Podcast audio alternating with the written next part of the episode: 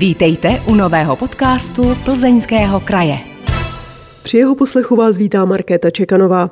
Mým hostem je tentokrát Linda Šimonová, jejíž doménou je využití virtuální reality ve školách. Dobrý den. Dobrý den.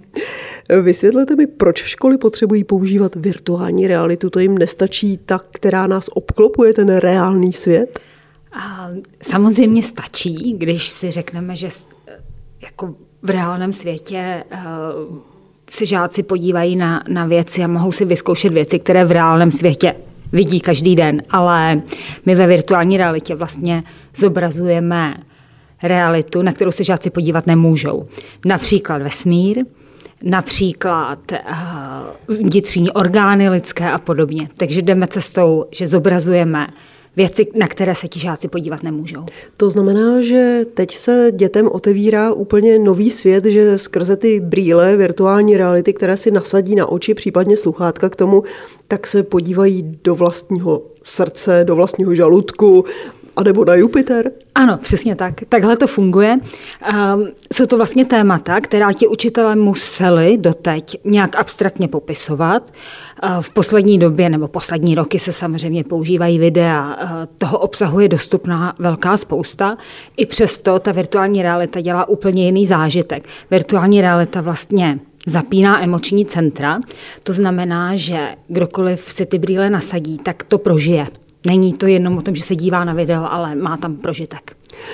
Já jsem našla na internetu článek, který z roku 2017, který se virtuální realitou na školách zabýval. A mhm. právě to bylo v souvislosti s emocemi, konkrétně s empatí, ano. kterou naopak moderní technologie v dětech nezřídka potlačují až zabíjejí. A v tom článku se píše, virtuální svět dokáže silně zaujmout emoce, zejména empatii a probudit pocit schopnosti něco udělat. Výzkum Stanfordské univerzity v empatické laboratoři potvrdil, že lidé, kteří se virtuálně setkávají s různými rasami, vykazují později nižší rasové předsudky a že lidé, kteří si virtuálně vyzkoušejí problémy stáří, si více odkládají na důchodové spoření.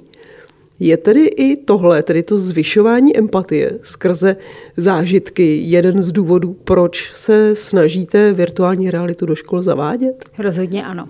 A virtuální, já tohle konkrétní studii neznám, ale uh, naprosto souhlasím.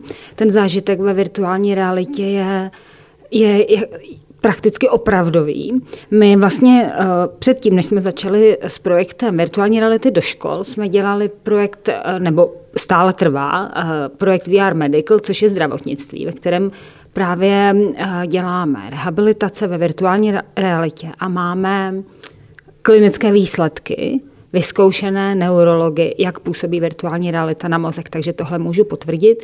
Uh, virtuální realita dokáže našemu mozku zprostředkovat dojem, že se to stalo.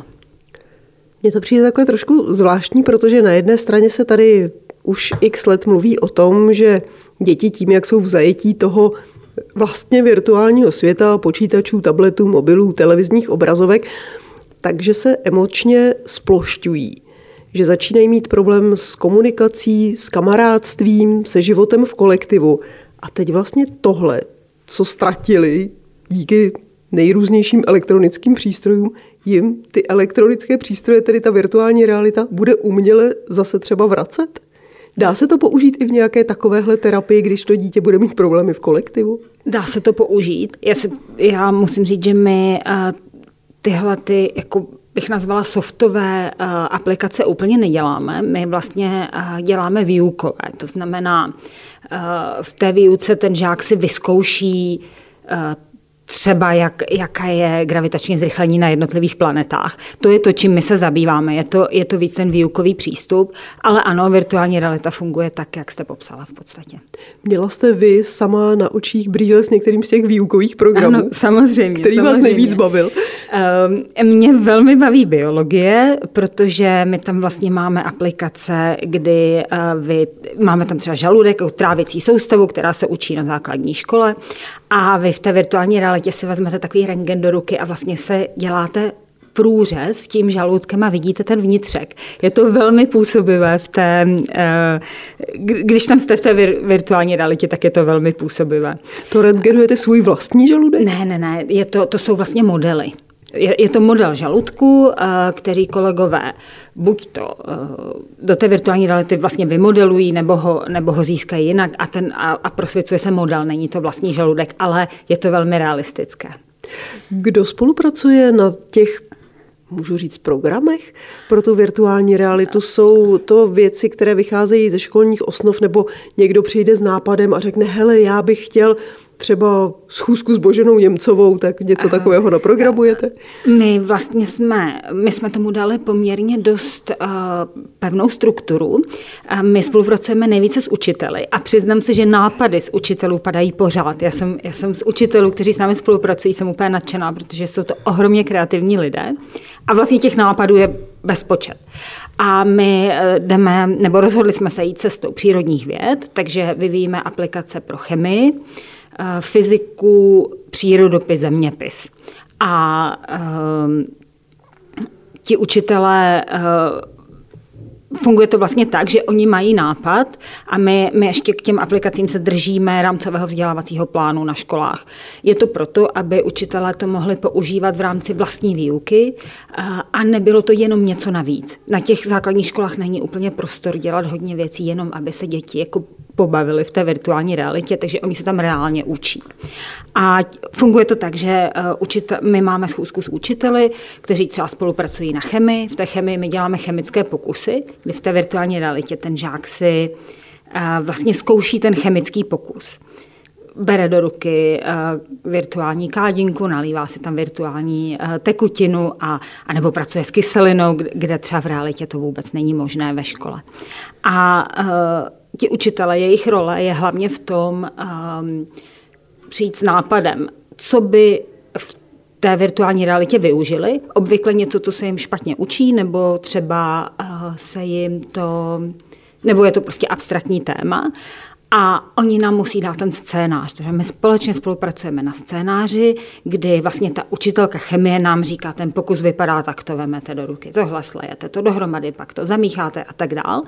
A toho se účastní vlastně kolegové, kteří jsou vývojáři a oni si jako píšou ty, ty jednotlivé kroky, pak to vyvinou do, ve virtuální realitě a pak testujeme. To znamená, zase to vrátíme zpátky učitelům, oni řeknou, no tohle jako, takhle to vlastně nevypadá, musíte to změnit a, a tím se společně dobereme k tomu výsledku.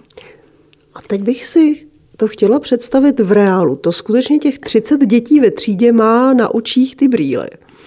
Dělají tam něco. A jak ten učitel může odkontrolovat, že dělají to, co dělat mají, že jim to nedopadne jinak? Já si dovedu představit realitu, kdy každý má před sebou nějaké ty chemikálie, a teď tam samozřejmě ti, co sedí v té poslední lavici takhle vpravo vzadu, ti dva největší třídní sígři budou ty chemikálie slévat dohromady v jiném pořadí, v jiných poměrech, takže zatímco všem ostatním se postupně budou kádinky zabarvovat do modra, do fialova, budou bublat, tak ti vzadu tam budou mít nějaké exploze a podobně.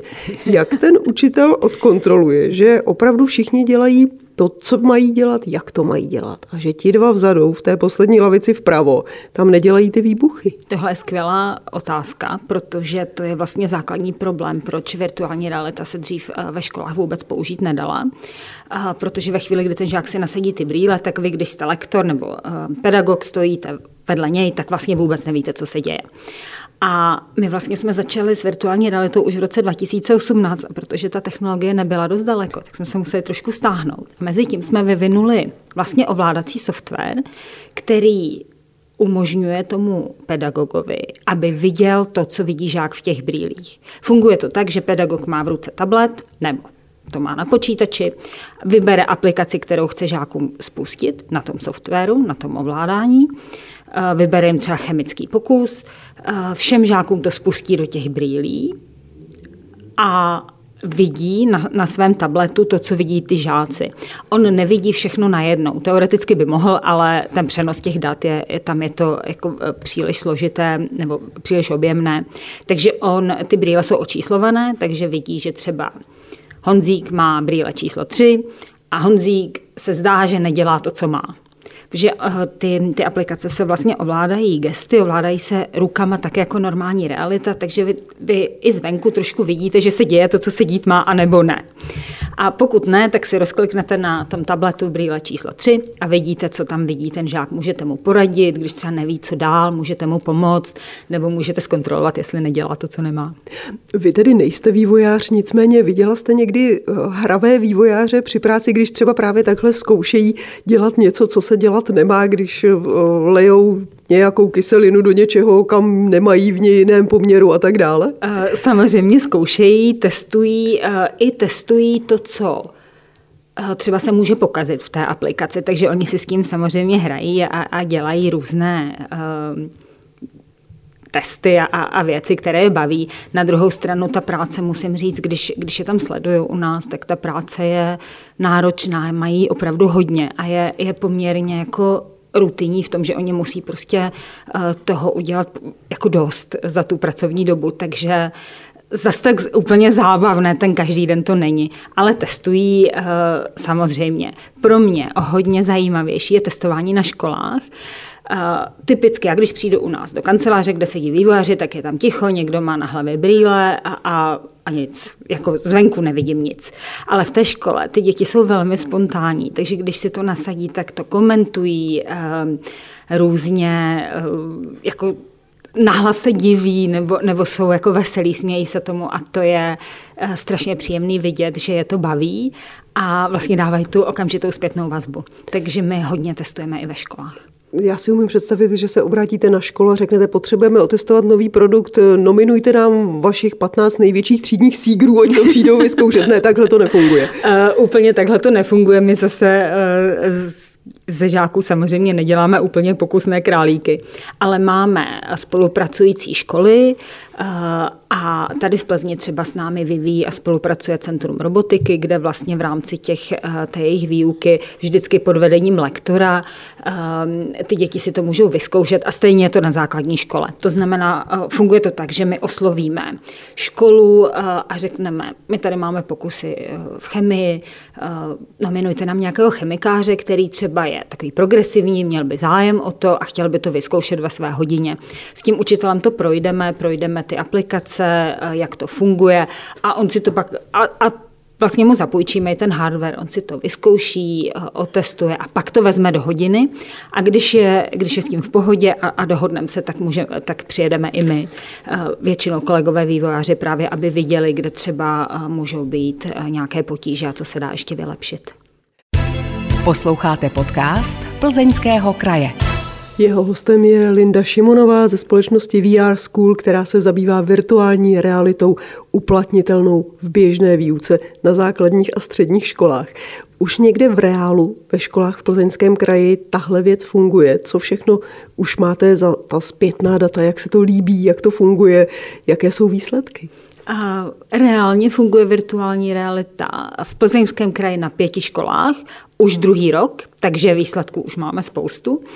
Ehm, město Plzeň eh, vlastně eh, se s námi, nebo s námi spolupracuje na tom projektu a eh, v v Plzni je pět základních škol, které tento projekt vlastně využívají a testují, takže už druhý rok to běží. Můžeme jmenovat ty školy? Uh, myslím si, že ano. Uh, je to Bolavecká základní škola, 25. 34. 21. A pak máme spolupráce Gymnázium Františka Křižíka.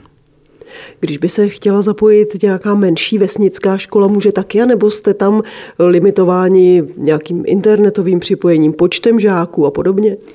V podstatě nejsme limitováni, jakákoliv vesnická škola se může připojit. To, co vlastně ta škola jediné, co potřebuje připojení na internet, ale musím říct, že ty školy to dokáží řešit a dneska už mají to připojení poměrně kvalitní všude. Oni i dokáží třeba lokálně to v té konkrétní třídě zlepšit, takže to je velmi variabilní. Pro mě třeba na tomhle projektu mě se zrovna to zapojení eh, škol z menších regionů velmi líbí, protože eh, ta virtuální realita jako technologie se dostane i k dětem, které třeba k tomu tolik přístupu nemají. Vy jste říkala, že se zaměřujete primárně tedy na přírodovědné obory, fyzika, chemie, biologie. Co taková historie?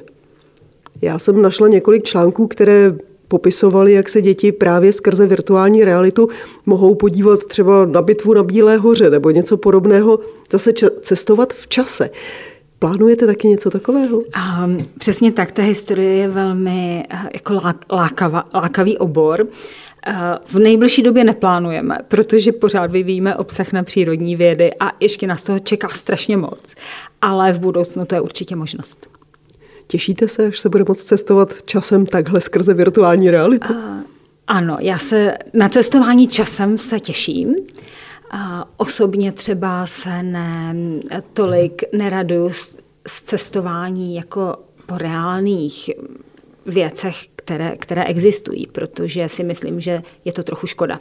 Takže já, já se těším na cestování časem, ale na to, že bych doporučila, aby se děti dívaly třeba na, nebo dělali si virtuální prohlídku Říma, tak si myslím, že je škoda, že je lepší pořád podporovat to, aby tam fyzicky jeli. To určitě na druhou stranu třeba takový virtuální výlet na severní pól je určitě lepší, ano, než tam jet ano. osobně. Rozhodně, rozhodně. A uh, opět, když, když tohle cestování ve virtuální realitě, tak bych se zase přimlouvala za to, ať jsou to opravdu lokality, kam se děti jen tak nepodívají. Vy jste se už tady zmiňovala o tom, jakým způsobem se s virtuální realitou zžívají učitelé, jak s vámi spolupracují, ale co rodiče? Máte zpětnou vazbu, jak oni se dívají na to, že děti najednou pracují s takovouhle zvláštní technologií, s takovou velmi moderní, se kterou oni sami třeba v životě do styku nepřišli, nemají možnost s těmi dětmi doma o tom nějak dál víc mluvit, nebo respektive děti jim asi něco líčí, ale oni třeba tomu ani nerozumějí, nemůžou s nimi pracovat na nějakých úkolech nebo něčem podobném. A my máme, musím říct, zatím jen pozitivní zpětnou vazbu od rodičů a myslím si, že je to hodně dáno, dané tím, že ty děti jsou nadšené. Takže oni jim nadšeně vypráví doma, jak to bylo super a, a tím ta zpětná vazba je zatím jenom pozitivní. Nezávidím to rodiče? Možná, ale zatím nic neříkali, ale možná jim to trochu závidí. Eh, I to, jaké děti dneska mají možnosti, ta škola je samozřejmě úplně jiná, než, než když jsem do školy chodila já. Já jim to trošku závidím. Školy už tenhle projekt eh, praktikují dva roky, jste říkala. Projevuje se to třeba i na známkách těch dětí? Máte nějaká tahle data, která by ukazovala, jestli se třeba zlepšil prospěch? Mhm, zatím ne. My primárně necílíme na to, aby aby se v tom děti třeba testovaly, nebo i když by to teoreticky šlo, nebo aby to byla jako základní součást té, té výuky. A ta, ta funkce té virtuální reality je spíš motivační. My vlastně působí to dobře tak, že, že děti eh, získávají lepší motivaci pro ty přírodovědné předměty, protože se vlastně mají na co těšit. Ve spoustě škol třeba není chemická laboratoř. Eh, já když jsem chodila do školy, tak jsme laboratoř měli, ale bezpečnostní a, a finanční situace se velmi změnila. Takže uh, spousta výuky chemie na základních školách je prostě teoretická a děti to moc nebaví. Ono obecně přírodovědné předměty nejsou zrovna ty nejzábavnější pro, pro spoustu dětí. A vlastně, co my máme zpětnou vazbu od dětí i učitelů, že děti se vlastně začnou těšit na chemii, když ví, že dostanou brýle nějaký ten pokus si vyzkouší ve virtuální realitě. Tohle je ta jako velmi silná role té virtuální reality, než, než bychom úplně viděli zlepšení prospěchu když se ty děti vlastně teoreticky naučí něco na spaměť, tak pořád v tom našem školství to na tom prospěchu bude víc vidět.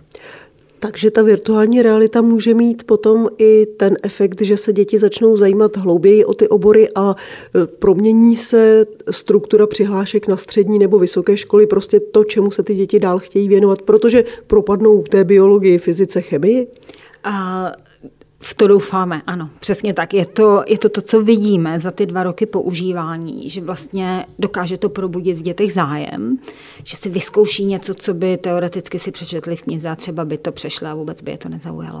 A takhle mají možnost eh, tím, že si to vyzkouší, vlastně oni pak chtějí vědět víc. Dá se nějakým způsobem ta virtuální realita použít i v hodinách matematiky, když se teď bavíme o těch přírodovědných oborech? Um, už jsme o tomhle už jsme mluvili. Zatím, zatím nevyvíjíme nic pro matematiku, ale dá se a už nějaké nápady tam jsou. Takže to bude možná velmi zajímavá novinka třeba za rok? Jak dlouho to bude trvat, než něco vyvinete? roky asi, asi brzo, ale ale obecně to dlouho netrvá, takže pokud bude, eh, pokud bude zájem, pokud se rozhodneme, prostě začneme s matematikou, tak ta aplikace, ten vývoj, je to různé, individuální, ale ten vývoj nám trvá třeba měsíc, dva. To není jako úplně dlouhodobá věc. Takže... Z toho, co povídáte, já mám pocit, že se ta virtuální realita dá použít úplně v jakémkoliv školním předmětu, nebo se pletuje nějaký, do kterého by to rozhodně nešlo? Um, asi by to šlo skoro v jakémkoliv. Uh, spíš jde o výběr těch témat, než těch jednotlivých předmětů. Virtuální realita je třeba, uh, je, prostě dobrá na zvýšení motivace, na soustředění těch dětí. Um, ještě není úplně silná v interakci. Nás třeba poptávají učitele jazyků, jestli dokážeme ve virtuální realitě simulovat rozhovory. Eh, když se učíte cizí jazyk, tak můžete mít ostych mluvit, víte, že děláte chyby, spousta lidí se prostě bojí mluvit v cizím jazyce s ostatními lidmi. Ale když jste ve virtuální realitě a ti ostatní lidi jsou tam jako vymodelovaní avataři, tak vlastně ten ostych by vás, eh, by vás přešel a šlo by to lépe, ale to jsou pořád jako velmi, a, a existují takové aplikace. Ale je to strašně složité. Eh, aby ta konverzace byla plynulá, tak, tak by bylo potřeba vyvinout vlastně jakoukoliv odpověď na to, co vy tomu, tomu avataru řeknete, on musí vlastně odpovědět. A tam je tolik kombinací, že ta, tím směrem zatím nejdeme. Takže některá témata jsou prostě komplikovaná na virtuální realitu, jako na ten vývoj. Některá témata zase ve virtuální realitě um, by šla udělat, ale nemá to smysl. Um, jsou věci, které s nás ukážete na, ukážete na modelu nebo na videu, než ve virtuální realitě. Ty jazyky tam mě napadá propojení s umělou inteligencí, což Přesně je teď tak. taky ano, téma posledních ano, týdnů ano, a měsíců. Ano. A jak přesně jak vidíte, ten, ten vývoj jde strašně rychle dopředu. My jsme začínali s virtuální realitou v roce 2018 a v tuhle chvíli už je to úplně pravěk, jak to vypadalo, jak ty aplikace vypadaly, jak vypadal hardware a přitom je to jenom pár let. Takže si dovedu představit, že příští rok bude úplně jiná situace. Takže si myslíte, že třeba za dva, za tři roky už bude jenom virtuální realita ve všech školách a všechny děti se budou učit s brýlemi na očích? Já doufám, že ne. Eh, já doufám, že virtuální realita bude jako možnost, jak eh, si vyzkoušet a přiblížit to, co se ve skutečném světě prostě nedá zažít. Takže ta klasická výuka i s tím možná typicky českým biflováním nám zůstane? A nějakou dobu nám asi ještě zůstane, ale o to biflování, to biflování doufám nezůstane dlouho, ale ta interakce živá doufám ještě zůstane a virtuální realita bude prostě doplněk, takový standardní doplněk, jak si vyzkoušet věci, které nejdou. Já jsem také narazila na internetu na článek, kde se psalo o tom, že vědci zjistili, že studenti, kteří byli vystaveni digitálnímu vzdělávání, tedy virtuální realitě, si lépe pamatovali informace a vzpomněli si na více detailů, než ti, kteří se museli učit klasicky. A u toho se mi vybavil Jára Zimmerman. Ten se hodí snad úplně na všechno. A jeho úleková fixační metoda. Tedy zase to zapojení nějaké silné emoce k tomu, abyste si na něco v budoucnu vzpomněla, aby vám něco uvízlo v paměti. Eh, máte pocit, že ta virtuální realita opravdu navazuje na toho Zimmermana, když to takhle řeknu? Nebo Zimmerman to... předběhl dobu? tak eh, je samozřejmě, že Zimmerman předběhl dobu, to všichni víme. A to je nespochybnitelný fakt. Ale to, co říkáte, tak je eh, virtuální realita. A to není dojem, to je, na to jsou studie eh, a i my v rámci zdravotnictví ty studie máme a sami testujeme, že zapojuje emoční centra a tím vlastně ta paměť si to uloží, jako by to, jako by to člověk prožil. Vejde se někam tam ještě ten humor? Jako třeba je Jára Zimmerman? Stoprocentně. A kolegové ve vývoji humor rozhodně zapojují a děti to oceňují taky, takže máme třeba v chemickém uh, pokusu je kahan, virtuální kahan ale a, a děti zkouší, zkouší, co to vydrží. Takže když uh, strčíte ruku tu virtuální do toho kahanu, tak se ozve uh, taková vtipná hláška. Nedávej ruku do ohně, nevíš, že to pálí. Kolegové si s tím dost vyhráli, takže humor se tam vejde rozhodně. Takže ani virtuální realita nás nezbaví úsměvu na tváři a bude s ní pořád veselo. S tou bude rozhodně veselo. Za dnešní povídání na téma virtuální realita ve školách moc děkuji Lindě Šimonové, která se právě virtuální realitou ve školách zabývá. Jaké je vaše přání do dalších třeba pěti let v souvislosti s virtuální realitou? Co byste popřála českému školství nebo školám v plzeňském kraji? Já bych školám popřála, aby se virtuální reality vůbec nebály a aby ji přijali jako součást výuky, ne jako náhradu, ale běžnou součást výuky. K tomu už není co dodat. Vážení posluchači, pokud znáte ve svém okolí někoho podobně zajímavého, kdo by nám dokázal o něčem povídat stejně jako Linda Šimonová, dejte nám o něm vědět, napište nám na adresu podcasty zavináč plzeňský pomočka kraj.cz a my se na ně budeme těšit. Já ještě jednou děkuji Lindě Šimonové. Já děkuji za pozvání. A s vámi, vážení posluchači, se loučí Markéta Čekanová. Díky za to, že jste poslouchali tento podcast. Připomínáme, že všechny podcasty Plzeňského kraje najdete také na stránkách Plzeňského kraje www.plzeňský-kraj.cz, na krajském Facebooku, YouTube nebo v Spotify, Apple podcastech a podcastech Google. Aby vám neutekly další díly, nezapomeňte nás sledovat nebo si přihlásit odběr, ať už nás sledujete nebo posloucháte kdekoliv. Těšíme se v příštím dílu naslyšenou.